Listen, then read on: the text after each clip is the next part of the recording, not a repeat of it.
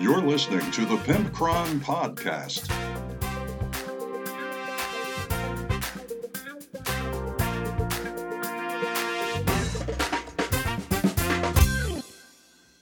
Welcome to episode 105 of the Pimpcron Warhammer podcast, and I am Pimpcron, in case you were wondering, which you probably weren't. So, what are we talking about tonight? We only have two segments because they, boy, did they run on long. I chill out with Kron Jr. on Want That or Want That Not, and we have a very lengthy talk about the Half Moon Bay Warhammer 40k and Age of Sigmar merchandise on their website which is all officially licensed. And whether or not we want some of that or all of that or none of that, we talk about prices and quality and some odd odd item choices for them to personalize. And we had fun with that. So that, that drug on a, a bit long. And then I got to rambling during Real Talk on the Pimpcron and Real Talk on the Pimpcron. And I wanted to discuss the death of Guild Ball. That's right. Guild Ball from Steamforged Games is being shut down, and I feel like it is a cautionary tale for anybody. If you believe their side of the story, their side of the story could be potentially viewed as kind of BS, and there's probably another reason behind it. But they have a lot to say on that. I cover on what they say, I cover a bit on the game and the community, and figure out how that applies to Games Workshop or my game Brutality. And that is essentially the episode. Both of those segments run on for quite some time, and I uh, I just went on a roll, so suck it. Anyway, what have I been up to this week? Well, I played another rematch of my Chaos Space Marines versus Sisters of Battle, and I beat Just James again. Once again, he. Yeah, it was not a good matchup, and I thought I was doing better as far as my uh, my list, I thought, oh, well, I'm going a little easier on them. Let's try this. And come to find out, it may not have been any better at all, but it was our first 9th edition game. And the Chaos Space Marines versus Sisters of Battle are now 2 to 1, our current grudge match. And it was a good game. I uh, played a game of Brutality just a couple hours ago with my son, Kron Jr., and that was a lot of fun. And we played against the AI using the solo rules. I need to take this time to send a special thank you and a special shout out to Leroy Jenkins online. And uh, he was super nice to me for my birthday, and he really made my week and made my day. So, Leroy, thank you for being such a great person, and you know what you did. So, let's get on with the show. Want that or want that not? Hey everybody, it's time for Want That or Want That Not, and today I am joined by my oldest of offspring, Kron Jr. Welcome back, kids. and uh, so today I decided to do a little bit different of a something or other, and we went to one of Games Workshop's licensed merchandise websites called Half Moon Bay, which is odd, but they have a ton of different stuff. And what would you describe some of the stuff as on their website? Um, well, some of them are a bit random. Like they'll have a metallic space marine bowl. just just one bowl. It's a bowl, for, yeah. For like twenty one dollars. uh, they also have one that we were talking about earlier, which I find a little odd, is a 40k just notebook and I mean that's you know a notebook. Wow, that's that's okay, but fourteen dollars yeah, for a notebook? That, that's that's a bit much. That's crazy. Also, for some reason they have a toolbox. Yeah, I don't I don't get this toolbox. It's a twenty three dollar metal tin toolbox with the Warhammer logo on it. And the... it and it says danger gets hot, and it looks like an ammunition thing. And I mean, twenty three dollars is not too too bad for a metal tin box but I don't know what it's actually supposed to be for. It doesn't have shelves in it. It doesn't even have a carrying handle, and it's called a toolbox, which to me is like this is not a toolbox. A toolbox would have a lid that hinges and has a handle and have little compartments and all wait, that. Wait, does it have a hinged lid or is it just like No, it's off? just a tin. What? It just pops off. Yeah. All right, I don't think it's worth $23 honestly. Uh so it is 25 inches wide. It's two feet wide? Huh. Okay, so two feet wide and about a foot and a half deep, or, or uh, long. Let's say 20, okay. Two feet long and a foot and a half wide and almost 10 inches. Wait, this is in centimeters. Oh no. Ah. Us in America no! town use uh you know, customary. Oh my gosh. Okay. Well, I don't even know what this is now. Nine ce- centimeters. What even is that? yeah, they're just making up the I think that's like five inches or something. nine centimeters. They might as well be saying nine point five congluminates of of deepness. I have no idea what they're saying. What is a centimeter? I don't know. It's a measure of time. I think. It's it's like it's like measuring things in Kelvin. It's Ex- like exactly. This is twenty five point five Kelvin wide. What? anyway, it's okay. I'm sorry. It's I just assumed because we're on the U.S. website that because they specifically asked us, "Do Yeah, you want to be on the U.S. yeah, website?" Yeah, we're on the U.S. website. Yeah, this is this is digital America, and and we don't do no metric. That's that's rude. Anyway, uh, so they ambushed us with our with their fancy metric. Yeah. And uh, so now I don't even know what's what now. It's 25 centimeters wide and 17 centimeters tall. For anybody who lives outside of the U.S. and understands uh, metric, please let us know. Yeah, I don't know if this is a phone number or like, is this someone's name? 9.5 centimeters? I don't know what. I can't even wrap my head around what that might be. So I don't even. I honestly don't know the dimensions of this now, and I will be darned if I go to Google and try to translate metric to standard because this is God's country, and we don't do that here. So anyway, we've we've gone off on this tirade, but um, there's uh, I mean the the notebooks are kind of cool, but they're a little pricey. Sixteen dollars for one notebook, yeah. fourteen for a chaos one. Also, the thing is, why is a Space Marine book that is literally the same thing as the Chaos book, just with different things, uh, cost like two dollars more? Uh, you know, I don't know. The Space Marine one, it even says A5 notebook, so it's the same size notebook, same page size. And the Space Marine one is sixteen dollars. The Chaos one is fourteen. Seem a little cash grabby there. So uh this one could very well there's a, a beer canteen, Space Marine beer canteen, and nothing about it says Space Marine to me. It's, It's- a giant white skull. it's skull. just a giant white skull that happens to sometimes be a Space Marine logo on the shield or something. If I were to see that, I would assume it was Punisher yeah, from Marvel Comics. It's not quite the Punisher logo, but it's a white skull and black background. Yeah. So, uh, they sell a bunch of bowls for sixteen dollars, or like the metal one you mentioned for twenty one. I mean, these bowls are kind of cool looking.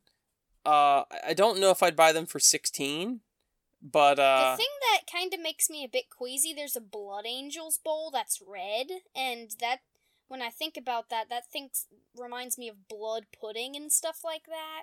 Oh, now see, we've already offended the people in the UK, and now you're dissing blood pudding. Oh, They love that stuff over oh, there. they do. Yeah, they do. So, uh, this is uh, at first I was like, "Wow, two cups for twelve dollars. That's awesome." They're egg cups. Egg cups. What? Two what? Two egg cups. Two egg? Cu- do you? Do I pour the egg in this? Do Like, I do I put the shell in there and then just tip it and I eat the shell? I, I don't know. I just pour raw egg in it and I drink it. That's that's how we do that. I don't even know what an egg cup is. I think I saw it once in a cartoon, and I don't even know how they did it. Like So, he just he just sticks his spoon in the egg and he eats the egg. dude, I don't know. There's so many confusing things here. I thought this was Murica and it's not. So there's there's some culture shock here. Uh, now that metallic mug for 21, that's pretty cool. I like that metallic mug. Yeah, that looks pretty cool. Uh, the Space Marine, there's a Space Marine shaped head mug. Not really a fan of it. Looks kind of derpy. Yeah. Um. Also, there is a mug that uh, it. I mean, it looks a bit taller and holds a bit more stuff. It's a Stein. It's a Stein. Uh, what? How big is a Stein? I don't know, but it's much. It's it's for like it's like a big mug for beer. Oh, It's a Stein. I don't know how much how many ounces that is or whatever. Hmm. Well, uh, or how many millicajubles or whatever the metric version of ounces is, or right? sorry. Uh, I think it's about 17 metric megacajubles, I think, and the metric Megabur- megaberts. it's a it's a megabert. Uh, so anyway, they've got a bunch of stuff here. I think that their prices are slightly bordering expensive, but I don't think any of that's uh, not doable. They've got Blood Angels, they've got Dark Angels, they've got on. Ultramarine, Space Marine, uh, Space Wolves. There's an Age of Sigmar Steen. Now there was like a thirty-four dollar Steen up here for Stein. Stein for Ultramarines, Yeah. and down here is a Age of Sigmar one for sixty-one Sixty-one dollars. Oh my Take back what you said about the borderline expensive. Oh my gosh. Remember what I said about $61. grabby? But like these mugs for sixteen bucks, um, the Ultramarines, Blood Angels, Dark Angels, Space Wolves mugs, um, they're cool. I mean, the Ultra, the Age of Sigmar one right here is pretty cool for six, seventeen Yeah, dollars. it's, it's detailed. Um, I I guess what I'm saying is is that some of this, all of it is borderline a little pricey. Like these keychains range range from five dollars to nine dollars for a keychain, Yeah. which is a bit pricey. But none of it's except for the sixty-one dollar Stein. Eh, none of it's really like crazy out of this world. Wait, a pencil case? Yes, they have a pencil case for twenty-two dollars. Crying out loud, man! All it is is just a little logo. You know, the problem with that is you buy this pencil case, right? You take it to school. Not Yeah. only are you showing, you're advertising to everyone that you're a nerd, but you're also advertising that you are bad with money. I paid $22. You know, I know some people that can just easily 3D print that logo Yeah. for like cents. Now, 3D printing's kind of a bad word when it comes to GW. I don't think they like that word. Oh, how But- about um recasting stuff? Oh, don't do that. You're gonna. Uh oh. Wait. Police! Oh no. Games Workshop heard that. uh, so anyway, they've got a bunch of pins and stuff. All in all, I don't think this is too bad. The prices are a little on the high side, but they're, I mean, they're custom, whatever. They've got some neat stuff, some bowls, some steins, some notebooks, some pencil case for some reason, an egg cup, I don't even know. Uh, but here's my problem. My main problem with all this. It's not really the price. It's not really the thing. They've got all these enamel pins and stuff. It's not the merchandise and it's not the price necessarily. My problem with it is the images they've chosen to to use. Like this Blood Angels logo Wait, that right here, that Yeah. Blood Angels logo, that is an old logo you would see from like third edition. It's not What? it's not like a new modern Blood Angels logo. Like- All of this looks like second edition Yeah, that looks like like from the 80s. Yeah, that's and look at this old st- uh, man. I've always hated that Space Wolves logo. Yeah, that really look- old logo. Doesn't look good. Yeah, and um, the Ultramarines, all of this is highly cartoony, like you'd see in the '90s. I guess what I'm saying is all of the, uh, all of the images they used for these products are extremely 1990s. They the quality of the image and all of that. I mean, if you've got nostalgia for the '90s, sure, but um, Although that that mug, that Space Marine head mug, the derpy one where he's Yeah. been lobotomized. yeah. um, he looks just. It looks kind of bad paint job if you look at it fr like on the computer screen. Yeah, there's a couple of them that I think look better. The Inquisition one, the changing tankard, it starts out, I guess, black, and as it's getting hot or cold, it changes to an image. That one looks pretty cool. I think that's a newer looking logo image. I think it looks pretty cool. That Ultramarine Stein looks like, man, that looks like out of the 90s or the 80s. It does not look very good. Yeah, it looks. Yeah, I don't know. And what's also funny to me is that all of these images are of regular Space Marines. Now, that's not going to matter much to you, uh, Kron Jr., but none of them are the Primaris Marines. The new Marines, Yeah. they have a very different looking helmet than the standard tactical what are, Marines. what are the new uh cool ones look like? They just look different. I can show you a picture after Oh, this, but okay. they don't have that open mouth like. See where this mug looks like he's being lobotomized and he's screaming, ah! Yeah. yeah they don't they don't do that uh so all in all, I think some of these some of the Age of Sigmar images look better. Like this mug looks pretty cool. Uh, certainly not the sixty-one dollar Stein. Does that just say cookies? No, I think that's talking about their like their like you know cookies Yeah, I to know. ensure you I get know. the best. the this is a white website and it just popped up a white square on top of a white website and it lines up the way I'm scrolling. It lines up perfectly to say that the Age of Sigmar Stein for $61 is just cookies. so, anyway, all in all, I think there's some good things, good takeaways from this. I would say that the Inquisition mug looks pretty cool. It's a modern image. Yeah. I think the Age of Sigmar mug is pretty cool, modern image. And if you're a die-hard fan for one of these Space Marine chapters, uh, Dark Angels, Blood Angels, Space Wolves, or Ultramarines, and you have a soft spot for the 90s look for those logos, those really old logos, then this would be for you. then this is for you. Other than that, I don't see. I could see getting that metal metal mug though. A metal mug's yeah, pretty cool. I mean, not in a million years would I ever, uh, you know, get a lobotomized space marine, but I would like to drink out of the skull of a lobotomized space marine. so, all in all, I don't find this very appealing, especially for the price. If it was cheaper, heck, instead of $16 for a bowl and it was $10, I'd be like, eh, instead of seven dollars for an egg cup, for an egg cup. Some of this merchandise is just so random. A card holder? A card holder, A card holder? and What- then there's a uh, one of those notebooks. Yeah, Um, there's the Age of Sigmar notebooks too. So, anyway, all in all, are you impressed by this or are you not impressed by it? Um, there's some cool cool things like the uh, silver bowl and cup. I mean, I wouldn't Yeah. pay twenty dollars per se for it, twenty one dollars, but they're pretty cool looking. I don't see. I don't really care for the old logos as well, Yeah. and um, it kind of feels like with the toolbox, it'd be cool to get um, like one of those, but basically the like it basically just be the toolbox. You'll have to like put your models and you'll have to pay for the foam, so You'd have to put foam in it. you Yeah. have to put foam in it and all that. So it basically just yeah. Yeah, and unfortunately, because they used metric, there is no possible way for me to find out the dimensions of this. So, I guess it's just lost to time. Yeah, I guess. It's, it's lost technology. I have no idea. I'm not going to risk it.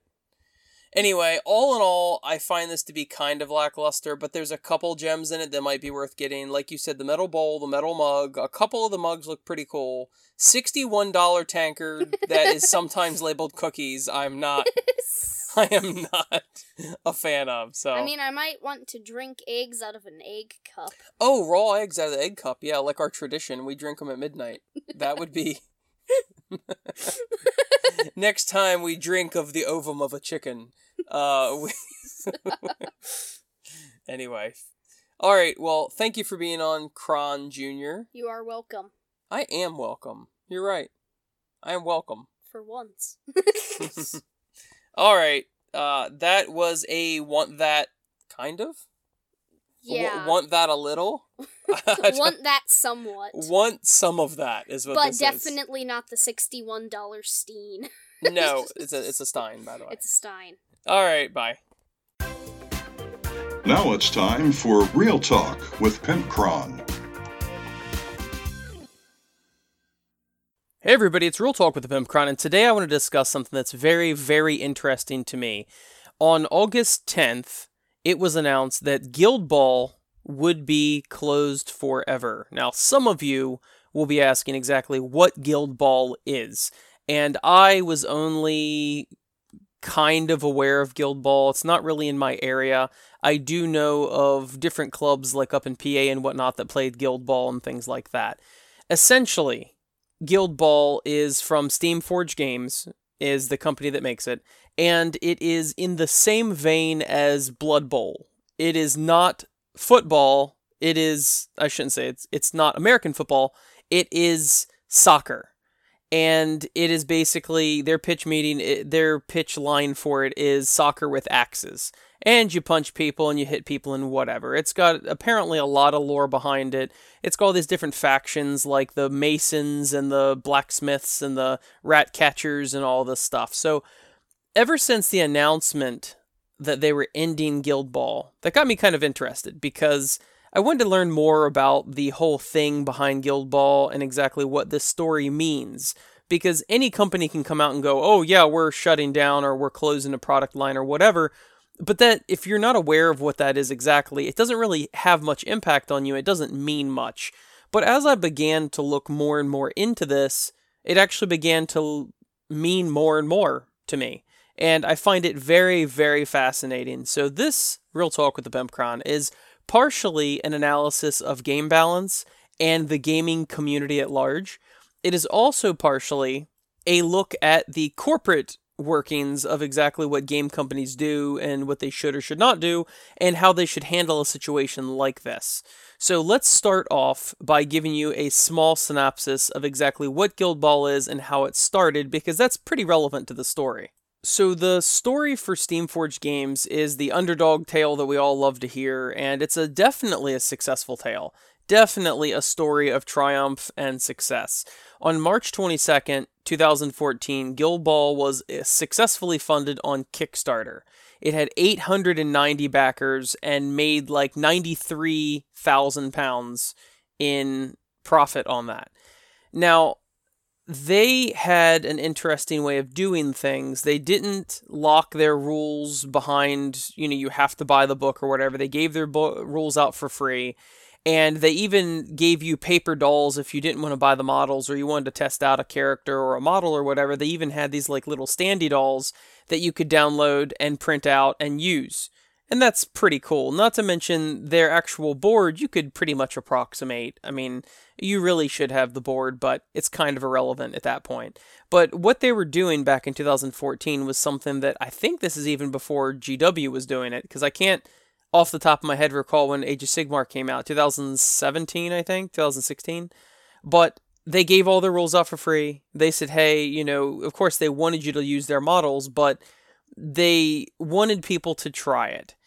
And over the course of the next six years, it will be expanded upon by their uh, four major people uh, Rich, Matt, Jamie, and Sherwin. And some of them were actual creators of it, and some of them were just developers hired on to expand it. In the next six years, it got quite a big following for such an indie company and such an indie game and they ended up with four seasons, which is essentially the progression of their backstory, their lore. Each season would be, you know, how all these different guilds are fighting or betraying each other or turning their back on their own guild or whatever. And it was apparently a pretty interesting story. Now, I may get portions of this wrong because I am not a Guild Ball fan, but I am definitely fascinated by this story. And honestly, I feel like it's a cautionary tale for Games Workshop and for my game brutality and all of those. So they ended up over four seasons, they ended up expanding to 17 different armies, which are guilds, and they had over 250 miniatures which is pretty crazy for a startup company that is only what six years old. like that's pretty awesome, right? And especially in this highly saturated market and with a million larger companies in it and things like that. So they're truly the underdog. Now, starting September 1st, they will no longer be selling any of their Guild Ball products, and it's basically look, we're shutting down Guild Ball. This is the rest of our stock. When it's sold, it's sold, period. And the article they released goes on to explain exactly uh, how this game developed and how it's gone downhill. And I'm not really sure if I should say the game has gone downhill, but the community has become apparently kind of toxic. So you'll you'll hear the whole story behind this, but it's very very interesting. So let's dig in. So after officially launching their first box set, which was called Kickoff, it apparently sold like hotcakes. They couldn't keep them on the shelves. Um, every single stocking was immediately sold out in stores. And in a short space of time, Guild Ball was known for its balance and clean rules, and it was entertaining and it was quick to play. And it even started breaking into America because it started out in Europe and it became like this this thing. I mean, a, an actual name that people would know in the communities. Even if you didn't play Guild Ball, you're like, oh, I know somebody that plays Guild Ball, or I've heard of people playing Guild Ball. And it continued to grow in popularity, and they started stepping up the you know, scale and size of the development teams and hiring on new people. And apparently, they expanded quite a bit. They apparently had some issues in the very beginning as far as they wanted plastic models. They started out with metal models. They had a hard time. They ended up settling on resin models and that sort of thing. Just the typical growing pains of a company. But one of the issues that was also one of the greatest triumphs of the game, and that was the fact that it was very, very tight rule set. It was very good and balanced, and it made skill the complete thing that would win the game if you knew how to stack things in your favor, if you knew how to metagame, if you knew how to pick the best models, you would essentially just win hands down. And apparently, I've watched a bunch of how to play these and all of that. There were there was some dice rolling involved, but there was definite ways that you could minimize any variance and flatten any probability there was. Whereas games like Warhammer have they heavily rely on dice because that kind of even if you stack things in your favor, that's going to have a some room for error. And just like when you go to roll to hit, right? You roll to hit, some of those are going to be misses. Then you roll to wound, some of those are not going to wound. Then they roll to save it, some of those are going to be saved. It kind of averages everything out, whereas Guild Ball had far fewer rolls to make, and that made each roll much more important and then you could also get around the idea of any randomness at all and make it very very predictable to the point where in some cases you could look at two lists and go oh this guy's definitely going to win because of the list. There's actually no chance for the other person to win. And i don't know of that exactly happening in warhammer partially for the sake of and this goes for brutality too partially for the sake of terrain in Guild Ball, there was no terrain. They're on a they're on a field, so there's no such thing as you know moving around terrain, under terrain, on terrain, through terrain, line of sight blocking. All that they really didn't exist. So what it ends up being is if you played a game of Warhammer and it was just a completely flat open field and you fought your opponent like that. And that makes it really hard. I know Blood Bowl tries to tone that down quite a bit and it seems like this new edition of Blood Bowl is fairly balanced and fairly fairly fun, but once again, it is quite random. And of course, there's ways to metagame Blood Bowl and things like that, and some characters are better than others and whatnot. But all in all, Blood Bowl is quite random because of all the dice rolling. Even if you stack them in your favor, they're still going to be quite random. Well, apparently, because Guild Ball was so tight ruled and so strategic and really, really rewarded you for knowing how to play the game and how to assemble a list and how to use it, it ended up shutting out new players. It ended up making it so that uh, one of the creators actually says that Blood Bowl was such a strategic game. You win your first demo game and then you lose your next 100 games. That's how that's how tough tough it was and how tight it was. And competitive players actually started developing a I would say toxicity in the community where anything they tried to do to add creativity to the game or to add new models or new factions or whatever, it instantly became a situation where they were either deemed, oh, this new model is either OP and it definitely needs to be included, it's an auto take in every single list, or if it was anywhere below OP, they would say, oh, that's garbage tier and don't take it and it essentially became the most competitive players and the most whack players would end up playing this game. And it was very, very difficult to have a fluffy, casual, fun game with this rule set because it was so darn tight and had so little variance in it. So that's a very, very interesting thing to me because, of course, I have my own skirmish game, and of course, I like to look at the health and safety of Warhammer and how that goes. And it's very interesting because the company clearly tried to add fluff and add variance and all of that to the game, but the players were so hyper competitive that they would essentially just everything was either auto take or it was trash. and there was no I guess spirit of creativity. There was no spirit of hey, let's just have a fun game. And I'm talking in platitudes. Obviously, that seems like I'm talking in general, and clearly I am. Obviously, I'm sure there were some clubs where people went easy on each other and they just had fun for fun's sake. But according to the owners, this was essentially what the community became. It was very, very competitive and not super fun. And it got to the point where people realized that they would do better if they did super low risk, ultra, ultra conservative play styles where they would like deliberately sideline the ball and knock it out of bounds so that nobody else could get the ball and things like that. And it ends up giving everybody the feel bads, essentially. And the creators were not happy, apparently, with this at all. And they claim they always knew this was going to happen. From the beginning, they said Guild Ball had a certain shelf life, and they wanted to avoid the game collapsing under its own weight through power creep or through number of models or things like that. And they kind of wrote themselves into a corner as far as that goes. I'm not really sure how much I believe of this story exactly from the owner's perspective because why would you make a super, super tight rule set with very little variance and very little creativity? And it was very by the book and very mathematical and very predictable, and then be mad that people play it predictably and play it mathematically and play it competitively. Like you you created this game to be completely that and then you apparently are blaming your customers because they used it that way. I feel like there's going to be a lot of people pissed off at them over this.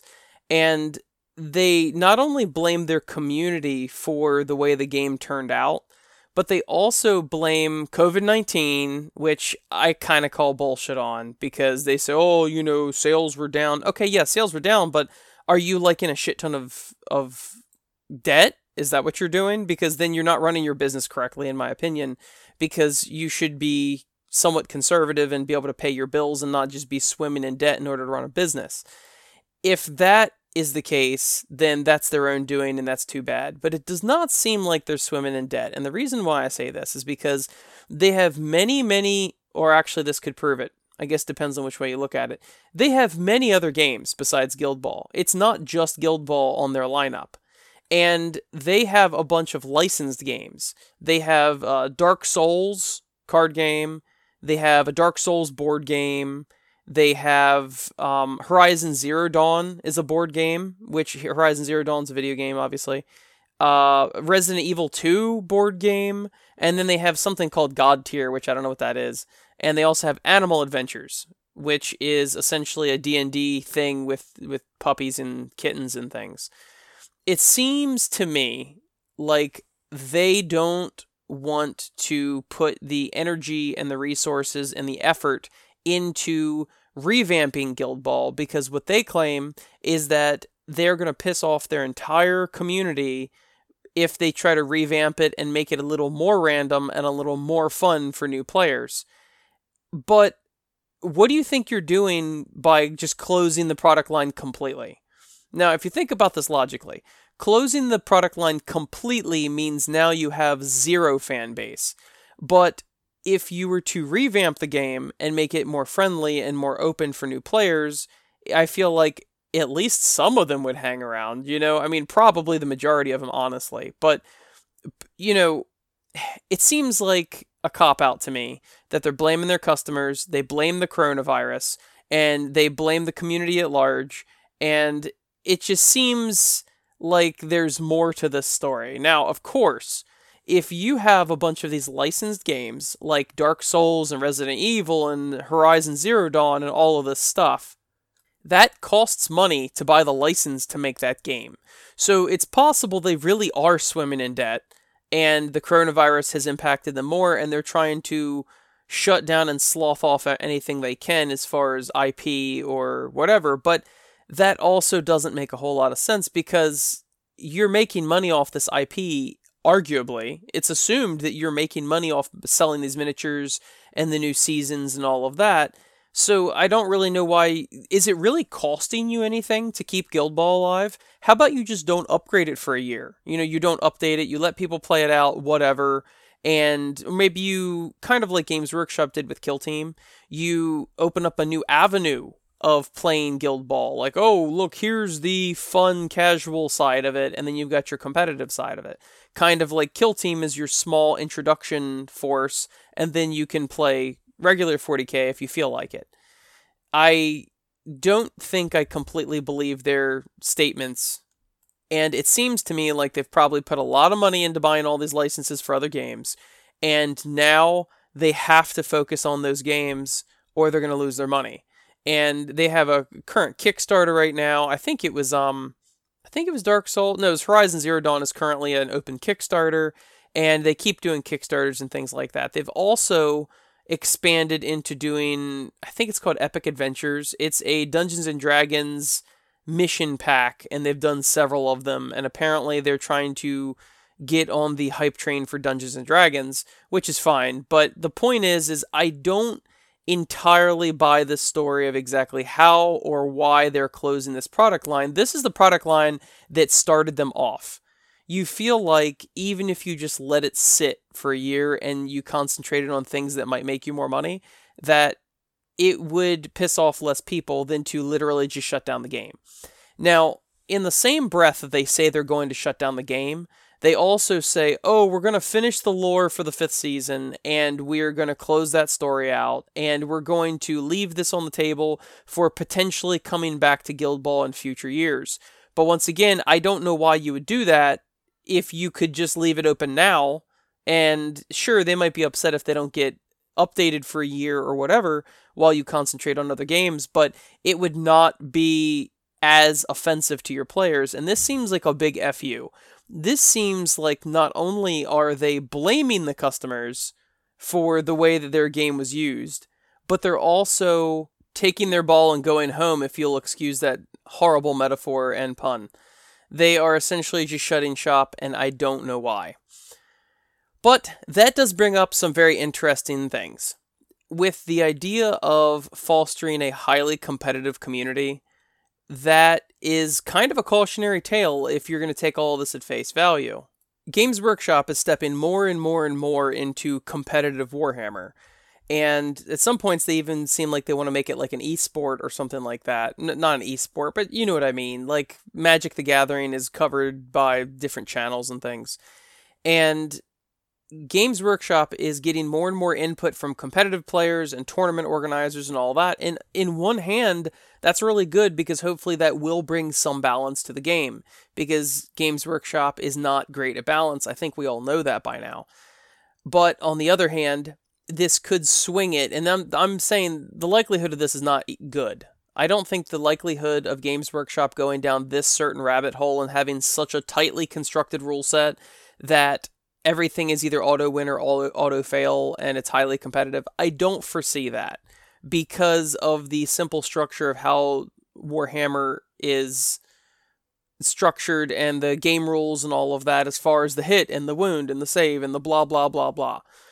So I don't think that's ever going to happen, but I'm just saying if you take it to the extreme, they get more and more input from competitive players and tournament organizers, and then the game gets more and more and more highly competitive. So hopefully they kind of pump the brakes a little bit and try to stay middle of the lane. They try to cater to flush, fluff and casuals, and then they also try to cater to competitives. But having said that, I really feel like they've already done that. I really feel like Games Workshop is in a pretty good place right now. I feel like they are catering to competitives, and that's why we have things like organized tournament play or we have matched play rules.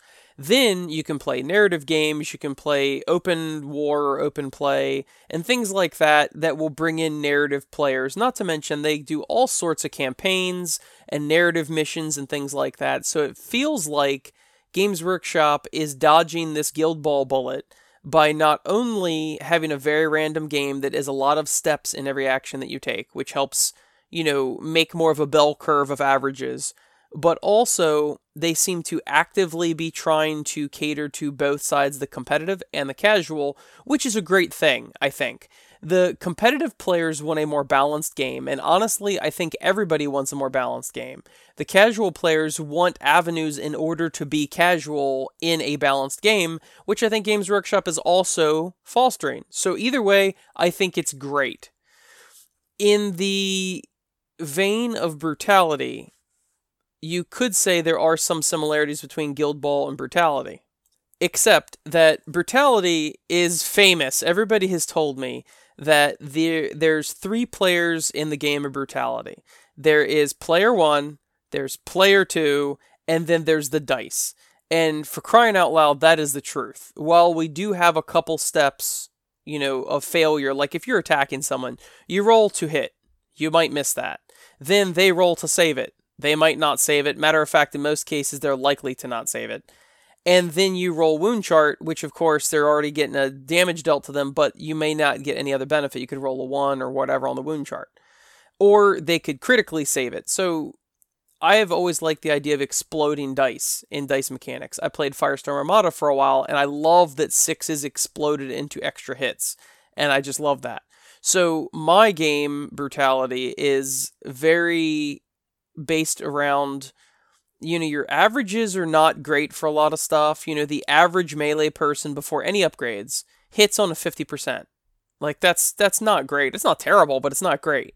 Then of course you've got all sorts of buffs and you've got strategic buffs from being in your in your position when you started your charge and things like that like your rear arc advantages and whatnot then you also have your upgrades which give you more advantages obviously but something I also included in order to average this out is that critical successes and critical failures. So, for instance, you always have to stay two inches from the other models. So, when you go to charge, you always fail on a one, unless you have some sort of ability that, that limits that, like lightning reflexes, which gives you plus two to your charge. Then you couldn't fail it. But in general, you have to stay two inches away and you have to get into base contact in order to finish your charge move. So the roll of a one, the natural roll of a one, is going to keep you from charging. The natural roll of a 10 is going to give your opponent a wound chart roll with no saves right off the bat before combat even starts because you just slammed into them so hard. The critical hit in a melee or ranged attack deals two hits instead of one a critical save saves two wounds instead of one. A critical wound roll, wound chart roll, a critical failure of one does nothing. A critical wound chart roll of 10 does an extra damage in addition to the damage you already did.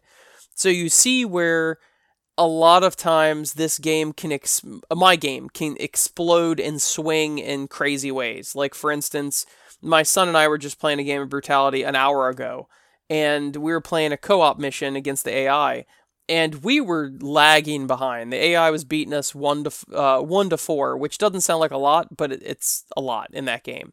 But the cool thing is, is the game is very swingy. So in two turns, they were beating us four to one.